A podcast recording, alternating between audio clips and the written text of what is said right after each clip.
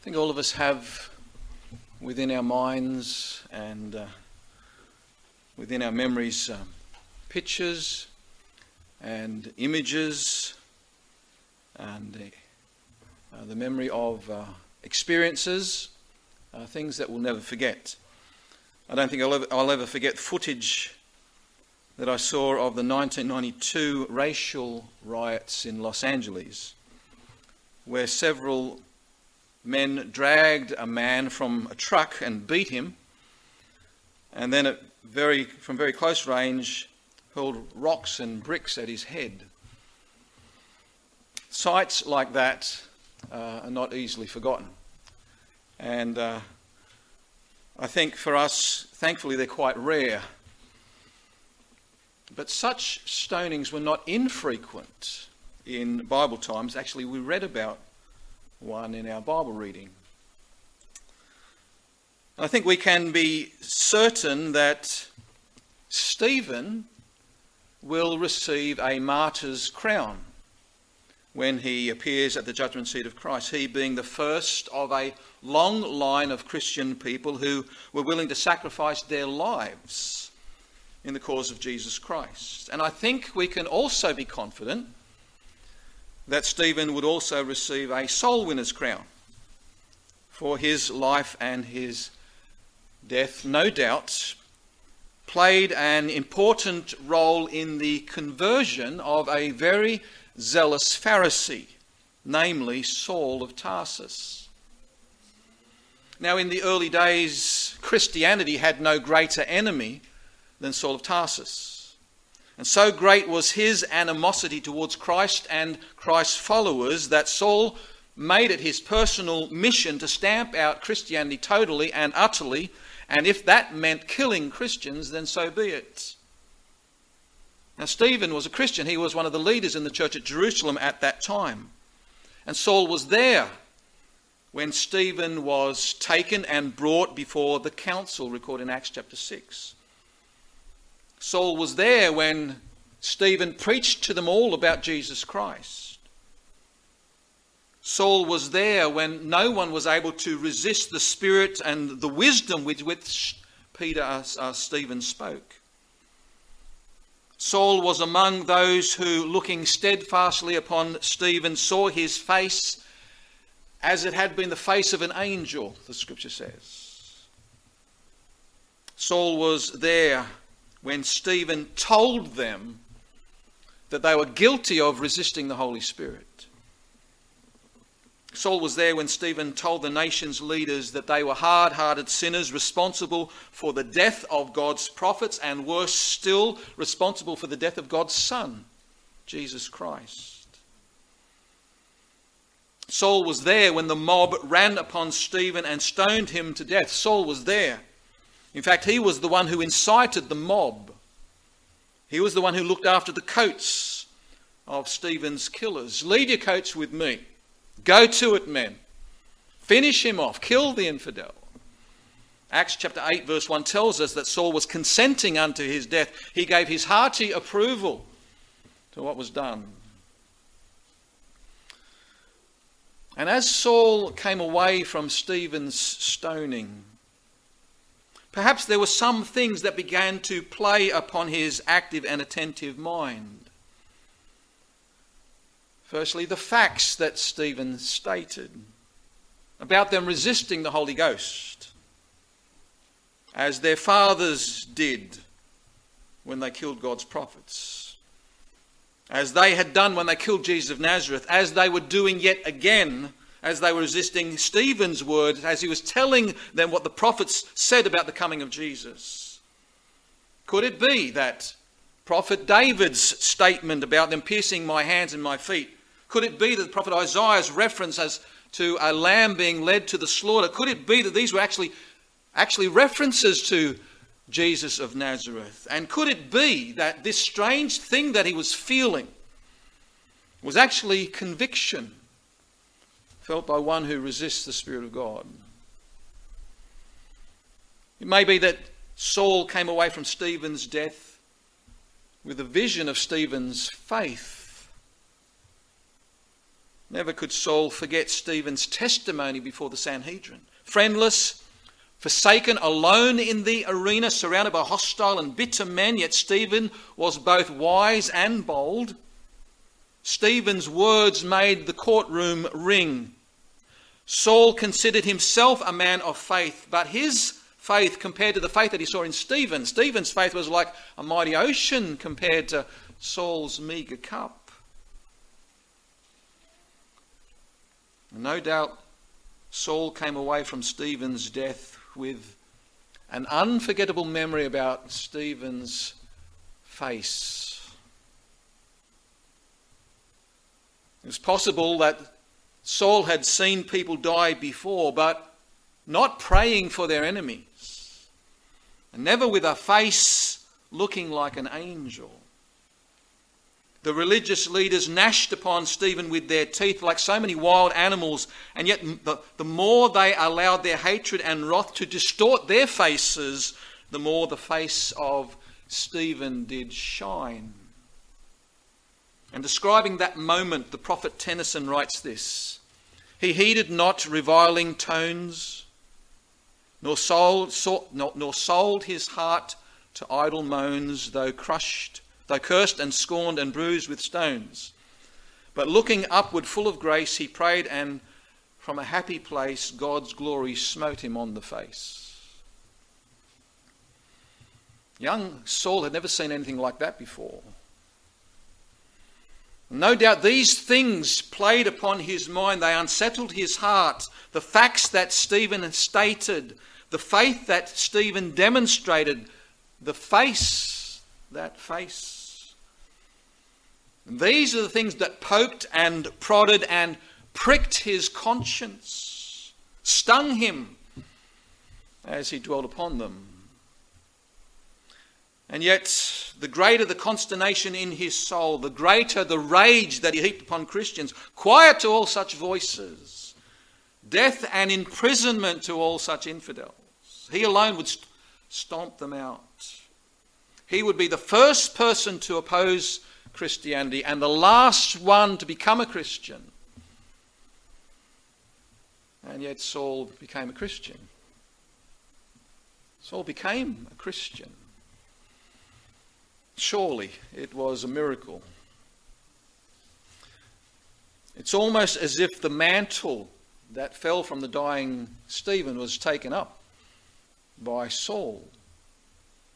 It was almost as if a a double portion of the spirit of Stephen rest upon Saul. Got three main headings tonight. They're all there on the outline sheet for you. Firstly, I want, you to, want us to consider the miracle of Saul's conversion. What are the chances of it snowing in Fiji?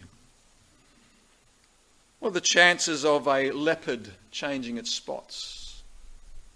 What are the chances of black becoming white?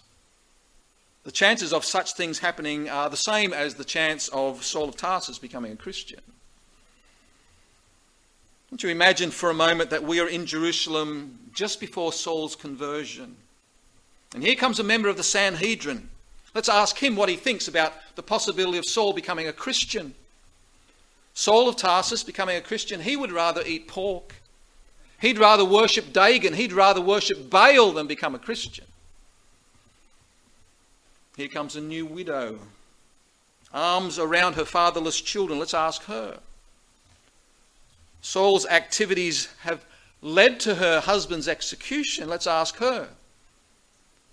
Saul of Tarsus, become a Christian.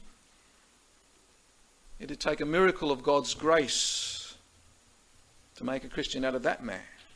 But every day I pray for him, for with God all things are possible. And I'm not sure if that poor widow prayed for him. I'm not sure how many Christians did pray for Paul. We're sure that they did. But the prayers of early Christians were answered. For Saul of Tarsus became Paul the Apostle, the greatest Christian the world's ever seen, the greatest convert to Christianity that the world has ever seen. In spite of the vigor of his personality, in spite of the vehemence of his position, in spite of the violence of his persecution, Saul became a Christian. Surely This was a miracle of God. I want us to consider the, the vigour of his personality. You know, some people are pliable and easily moulded, not Saul. His personality was hewn out of rock.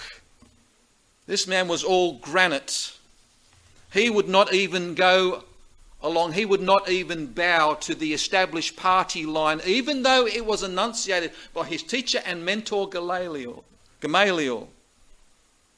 Leave the Christians alone, he said, lest you find yourself fighting against God. If they're not of God, nothing will come of them. Just leave them be. That was his advice. Saul thought that was nonsense. Christianity coexisting with Judaism even for a brief time? Never. And with all due respect, Gamaliel, in Paul's mind, had lost the plot. He'd gone soft in the head. Saul was young, he was vigorous. He was a man of steel, inflexible, unbending. He summoned all of the power of his forceful personality for the fight ahead. He summoned all the flaming power of his natural eloquence, the thundering energy of his being, the powers of his keen mind, the drive of his unbridled will. He became a quivering, pulsating engine of destruction, his heart, soul, mind, and strength fired by hatred of Jesus of Nazareth and the death to the blasphemous infidels who would dare to name him Christ. This is the vigor of his personality. Let's consider the vehemence of his position. According to the Oxford Dictionary, vehemence means showing strong feeling, impetuous, ardent, passionate, acting with great force. And vehement is certainly a, an accurate word that describes Paul's position in respect to Judaism. Acting with great force, Saul threw himself into the religion of Judaism, so much so that in Galatians chapter 1 verse 14 he says that he profited in the Jews' religion above many of my equals in my own nation, being the more exceedingly zealous of the tradition of my fathers. In Acts 26 verse 5 he says that after the straightest sect of my own religion I lived as a Pharisee. Philippians 3 he says he was a Pharisee of the Pharisees. No one was more passionate about their religion than Saul was. Acting with great force, he threw himself into his religion. And with equal force and passion, he launched his attack against Jesus Christ. His position in respect to Jesus Christ was equally vehement. Saul had his own ideas about what the Christ of God would be like, what kind of Messiah he would be. The meek and lowly Jesus of Nazareth was certainly no Messiah according to Saul. Saul envisaged, envisaged a militant Messiah, a true son of David, a true man of war, a Messiah that would smite the power of Rome and make Jerusalem the capital of a new world empire founded upon the law of Moses. Saul was looking for a mighty Messiah, not a meek one. The very expression, a meek Messiah, was a contradiction in terms. Saul wanted a Messiah who would let himself be crowned, not a Messiah who would allow himself to be crucified. The very thought of Calvary was revolting to the Jewish mind.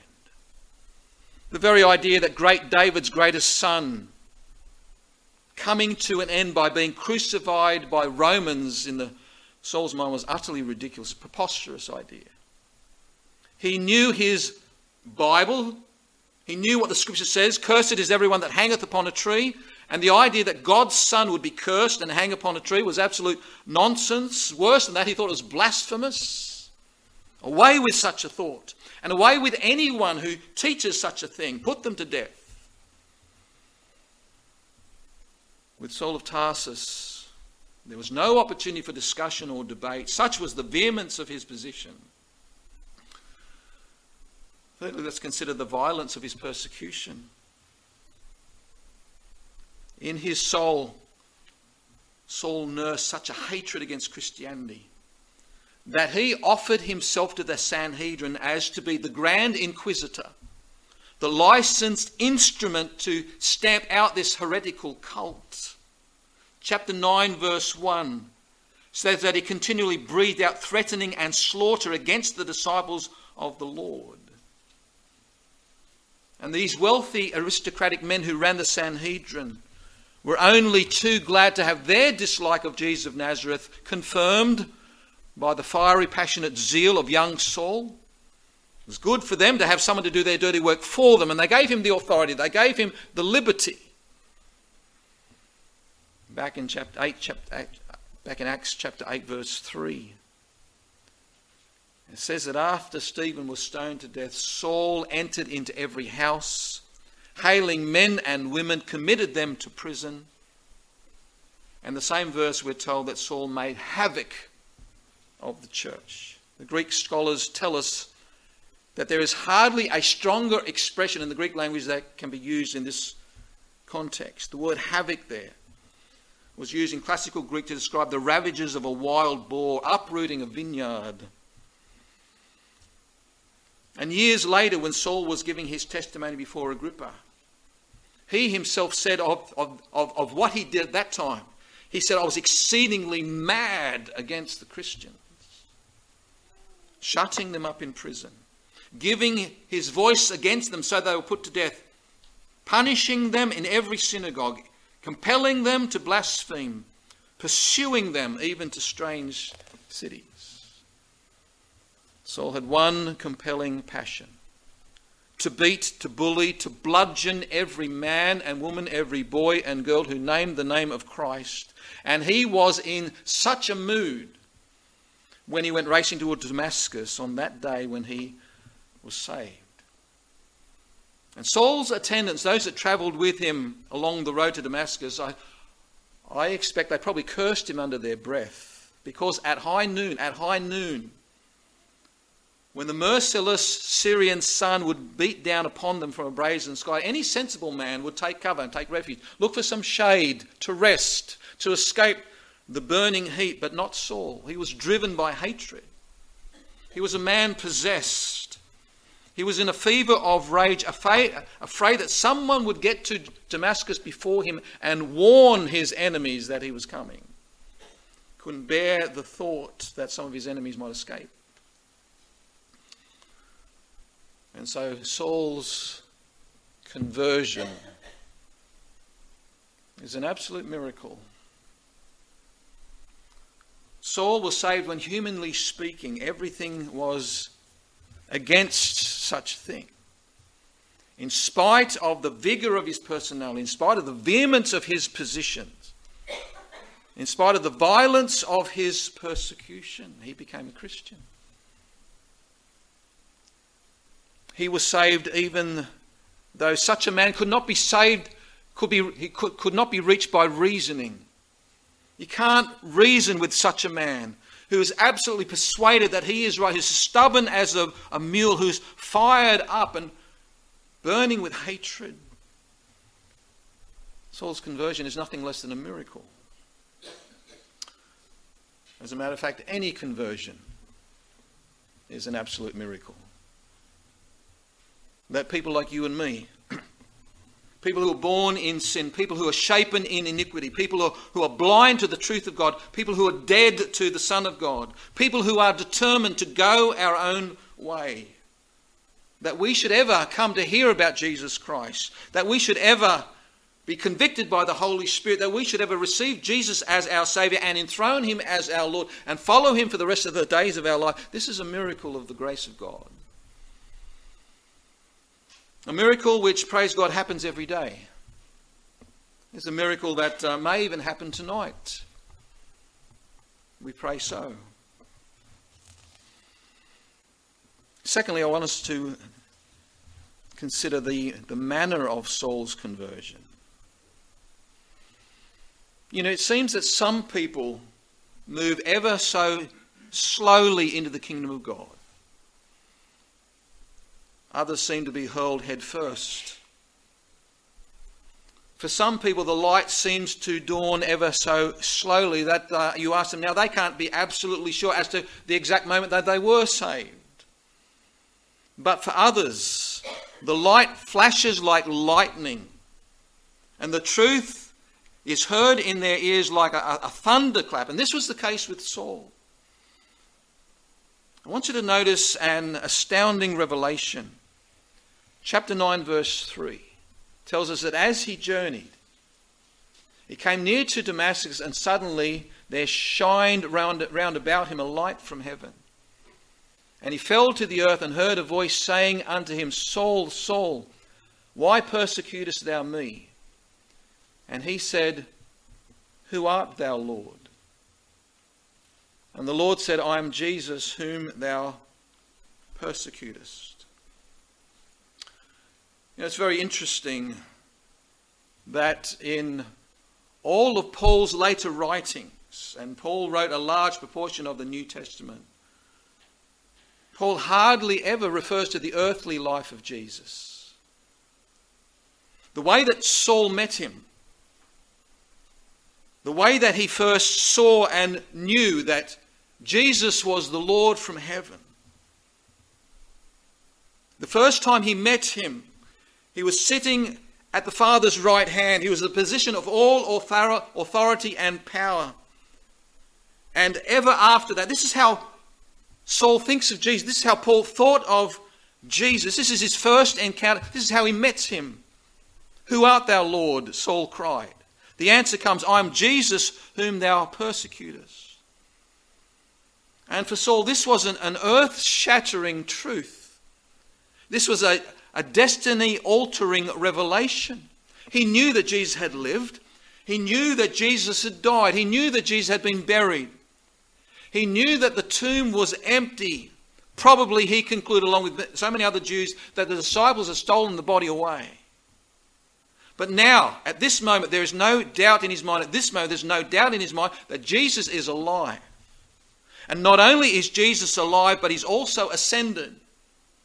He is also, in fact, the Lord from heaven. He's also, in fact, God the Son. Saul knew the Old Testament scriptures, so he thought. But he had been blind, blind to the truth that was written there. Now he had to go back and to, to read it again and reread it again and reread it again. And he saw, yes, the scriptures had, Jesus died for our sins according to the scriptures. He was buried, he rose again the third day according to the scriptures. Stephen was right. All that was predicted in the scriptures, all that was predicted in the law and the prophets concerning Christ was that Christ must first suffer and then enter into his glory. And this was astounding revelation to Saul. Saul had scarcely been able to process such thoughts when another revelation flashed in his mind and struck him through the heart. The revelation was this that his religion, that he invested all of his life in, this religion that he excelled at, was utterly useless. He was, with all of his religion, a condemned sinner in the sight of God. He was a circumcised Jew of the tribe of Benjamin, a Hebrew of the Hebrew, a Pharisee of the Pharisees, a firebrand of Jewish faith, a blameless man, a moral man, a law-abiding citizen. He observed the rites and the religion, the rites and the rituals of his religion. He performed the deeds of the law but all of his religion, all that his religion could do for him was to make him an active enemy of Christ. He thought he was working for God. By doing his religion, he was actually working against the Lord. Deep down in the motives and the thoughts and the intents of his heart, Saul was a sinner. And all his religion had done was confirmed him in his religion and persuaded him that he did not need a Saviour. As a religious man, he felt no need to confess his sin, no need to accept Jesus' death upon the cross for him. This is the danger of religion. And this is the danger that every religious person faces. To think that we can be so zealous and committed to our religion and to do so well in it that we don't need salvation. We have it, we've earned it by our own efforts. Not so. It is not so. Had Saul's religion made him acceptable to God? Look at him, he's grovelling in the dust. He's unable to stand upon his feet in the Lord's presence, unable to lift up his face, indeed, unable to open his eyes, blinded by the glory of God. And this is what people need to see today that their religion is useless. They're sinners in the sight of God that's in desperate need of forgiveness and salvation. All this came as an astounding revelation to Saul. But next, notice an amazing revolution. According to the Oxford Dictionary, a revolution is a complete change. It's a turning upside down. It's a great reversal of conditions. It's a fundamental reconstruction. I think exactly what happened to Saul. Look at verse 6. It says, And he, trembling and astonished, said, Lord, what will thou have me to do? This is the second time Saul says the word Lord. The first time he says it to an unidentified voice that called out from heaven. Who art thou, Lord? Saul asked the question. And then the voice identifies himself I am Jesus. And now, knowing that he's speaking to Jesus, Saul, lying on the ground, says to Jesus, Lord, what would you have me to do? That's a complete change. That's a turning upside down. That's a, that's a great reversal of condition. One moment he thinks that Jesus of Nazareth is a great impostor. The next moment he owns him as Lord and his God. One moment he's a militant terrorist committed to the ruthless extermination of the church. The next moment he's a new creature in Christ. One moment he's enemy number one. Next he's a loyal servant and an obedient follower of Jesus Christ. Chapter 9, verse 1, he's breathing out threatenings and slaughter. In verse 6, he's breathing out a prayer of surrender. It's a total revolution with, within Saul. He's changed in a moment, in the twinkling of an eye. The transformation was as immediate as the revelation. As soon as he understood that Jesus is the Christ, the Saviour of the world, the Lord from heaven. As soon as he understood that his religious works were of no value, as soon as he understood that he was in a, a, position of being totally unacceptable to God, as soon as he found out what the scripture says was actually true concerning Jesus, at that very instant he believed. And at that very instant he was saved. Romans chapter 10, verse 9 says, If thou wilt confess with thy mouth the Lord Jesus, or Jesus Lord, and believe in thine heart that God hath raised him from the dead, thou shalt be saved. That's exactly what Saul did. He acknowledged him as Lord. He believed in his heart that God's raised him from the dead. And he was saved. Upon the basis of Paul's confession here, he was saved. Became a new creature in Christ. Old things passed away. Everything become new. The other thing I want you to notice about is this is the absolute resignation. Notice again Paul's prayer here, verse 6 Lord, what will they have me to do? Before his conversion, Saul had served the Sanhedrin. Now he wants to serve the Saviour, and he did. Saul resolved that from that day forward there would be no rivals, there'd be no refusal, there'd be no retreat. Jesus Christ was his Lord and Master, the Lord and Master of his life. And if God had put Jesus on the throne of heaven, then Saul put Jesus on the throne of his heart. Lord of every thought and action, Lord to send and Lord to stay, Lord in speaking, writing, giving, Lord in all things to obey. Saul had been a Christian for about 10 seconds when he pray, prayed a prayer of absolute resignation. Prayed a prayer of absolute surrender to the will of God. Lord, what will they have me to do? And as I think about that, you know, it, it, it, it occurs to me that there are some people who've been saved for years who've never prayed that prayer yet. Never prayed that prayer yet. Never offered their redeemed life back to God.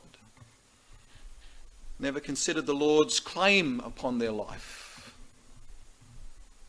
Never surrendered themselves to live for God alone and to do what God wants first and foremost. And so Saul passes off the scene. From other scriptures, we learn that he goes into Arabia for about three years, where he goes to Bible college. He has to relearn all of his theology.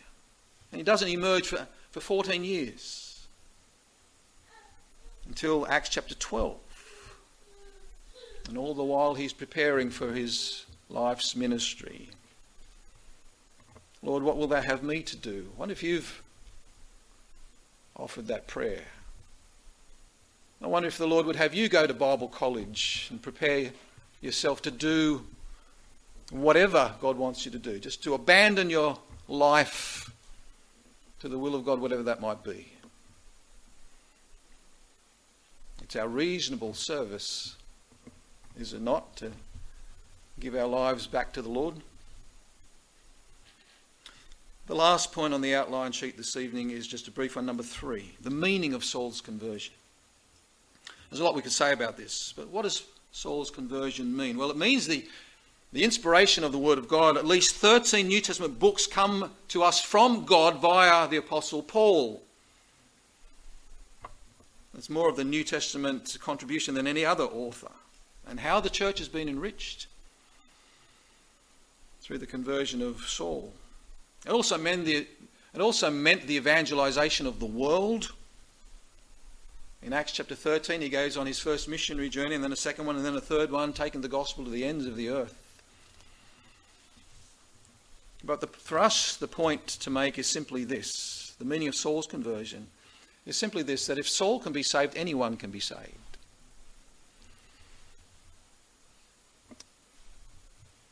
Some of you work in the city. I don't go in there very often. Uh, but I, I, I, I find, I, I feel myself walking around the city like I'm an, I'm an alien. And you see, you see the hardness on people's faces. And the, the, the hardness of heart is written all over their faces. And you almost despair. How could these people be saved? Well, the reality is, none of them are probably harder than Saul of Tarsus. Never was anyone more anti Christian than Saul. He was responsible for the death and the destruction of Christians in the early church, and yet God forgave him. God saved him. Yes, the Lord can and does forgive murderers. It's interesting to follow Paul's, that's what his name became, his opinion of himself through his letters, through the chronology of his letters. One of the earliest letters that he wrote was to the church at Corinth, where he identifies himself there in chapter 15 as the least of the apostles. He was so humbled to think that God would call him to be an apostle, yet he acknowledged that he, out of, out of, out of the, the other 11, and he being the 12th, he, he was the last and the least worthy all the days of Jesus' earthly life, he had rejected Jesus. Others followed Jesus, not him. And so the grace of God was abundant towards him, and he knew it, and he called himself the least of all the apostles. But then he goes further in his life and he writes another letter to the church at Ephesus this time, where he calls himself the least of the saints. Out of all the Christians that are, I'm the, the least worthy one. And then, right towards the end of his life, he writes a letter to Timothy where he calls himself the chief of sinners. And it seems like the further Paul goes in his Christian life, the worse he became. I don't think that's the case. I think what the case is that the further he goes, the more he realizes what a terrible sinner he is. And how amazing is the grace of God. to save sinners like us. And if God can save the chief of sinners, he can surely save you. No one is so bad that they can't be saved. And no one should be under the delusion of think that, thinking that they're so good that they don't need to be saved. Philippians 3, Paul tells us he was a zealous and religious man. Never was a man so religious as he, and yet he says it was all nothing. As a matter of fact, he says it was worse than nothing. He said it was all refuse, it was all like dung. And he gets what the prophet Isaiah had been saying that all of our righteousness, all of the good things that we can do in God's eyes are just filthy rags. That's the best that we can offer, is just filthy rags. But the good news is if we turn from our sin and turn from our own self effort and turn to Jesus Christ and trusting in Christ as Saul did, we can be saved as Saul was. Believe on the Lord Jesus Christ, and thou shalt be saved. Whosoever shall call upon the name of the Lord shall be saved. Have you done that? Have you done that? Have you acknowledged that you are a sinner? Maybe you're a religious person. Maybe that's the reason you're in church tonight, because you're a religious person. But you're not more religious than Saul. You certainly don't have more righteousness than he, and yet he said, All my righteousness is filthy rags. It's just dung. It's like filthy rags. And if that's the best that he can do, you can't even do that well. Maybe you think you're a religious person. And if all your religion has done has confirmed in your mind that you're okay, you don't need Jesus to save you, that religion that you hold on to is actually a damnable thing. True religion is this will tell you that you're a sinner in need of a Saviour. And the Saviour you need is Jesus Christ. And he says, Whosoever shall call upon the name of the Lord shall be saved. Have you done that? You know, it's as simple as doing that. You can do that tonight, where you sit. God, be merciful to me, sinner. Lord, I need you. I can't save myself but you can. And you promise that you will, and so I believe your promise. Have you done that? Won't you do that tonight? Uh, what a wonderful thing it is to go to church uh, and, and come to church and then at that church service to have our eternal security confirmed. Saved for all eternity escaping the fires of hell and safe for all eternity simply by turning up at church one night. I mean, how good is that? What a great opportunity is here to respond to the gospel this evening. Believe on the Lord Jesus Christ, call upon the name of the Lord, and you will be saved, God promises. If you're not exactly sure how to go about that, if you need help with that, then we'd be delighted to help you. Okay? This is why we're here, this is why we exist. We'd be delighted to help you with that. And so uh, we're about to be able to sing our final hymn. And maybe after we sing the final hymn, when the service is over, if you would like some help with that, please let me know. Pastor, let Pastor Brendan know, Pastor Christy know. Maybe the person sitting next to you, the person that brought you, just let them know. Say, could you please help me with this? I'm, I'm not sure I'm saved. I need to be saved tonight. Could you please help me? And we'd be delighted to help you with that. Okay, let's close in a word of prayer. Heavenly Father, we thank you for the power of the gospel. Whosoever shall call upon the name of the Lord shall be saved. Such is the power of the gospel. Such is the effectiveness of the work of Christ upon the cross, so that absolutely anyone, doesn't matter what they've done, doesn't matter who they are, doesn't matter what they've done, absolutely anyone who calls upon the name of the Lord will be saved. Jesus is able to save whoever comes to him. There is no power greater than the power of Christ to save. And Lord, we want to thank you for this this evening. Uh, Lord, there are many of us here this evening uh, who thank you that you saved us. And we are concerned that there might be someone here tonight who's not yet saved. Glad that they're here. And even now praying that the Lord would so work in their hearts The Lord would open their eyes and help them to see that, that they would give in to the convicting ministry of the Holy Spirit, not to resist, but to, to yield to the Spirit of God convicting them, to say yes to Christ uh, who calls to them this evening. Lord, this is our prayer at this time. And Lord, I do pray for uh, all of us as we go forth uh, into our week. Uh, may the gospel come very readily from our lips. Uh, people need the gospel. And whoever needs the gospel can be saved. And so, Lord, give us confidence and boldness to speak the truth of the gospel to them. Uh, trusting you uh, that whosoever shall call upon the Lord shall be saved. If you saved Saul, you can save anyone. And may that embolden our witness for Christ this week. We pray in Jesus' name. Amen.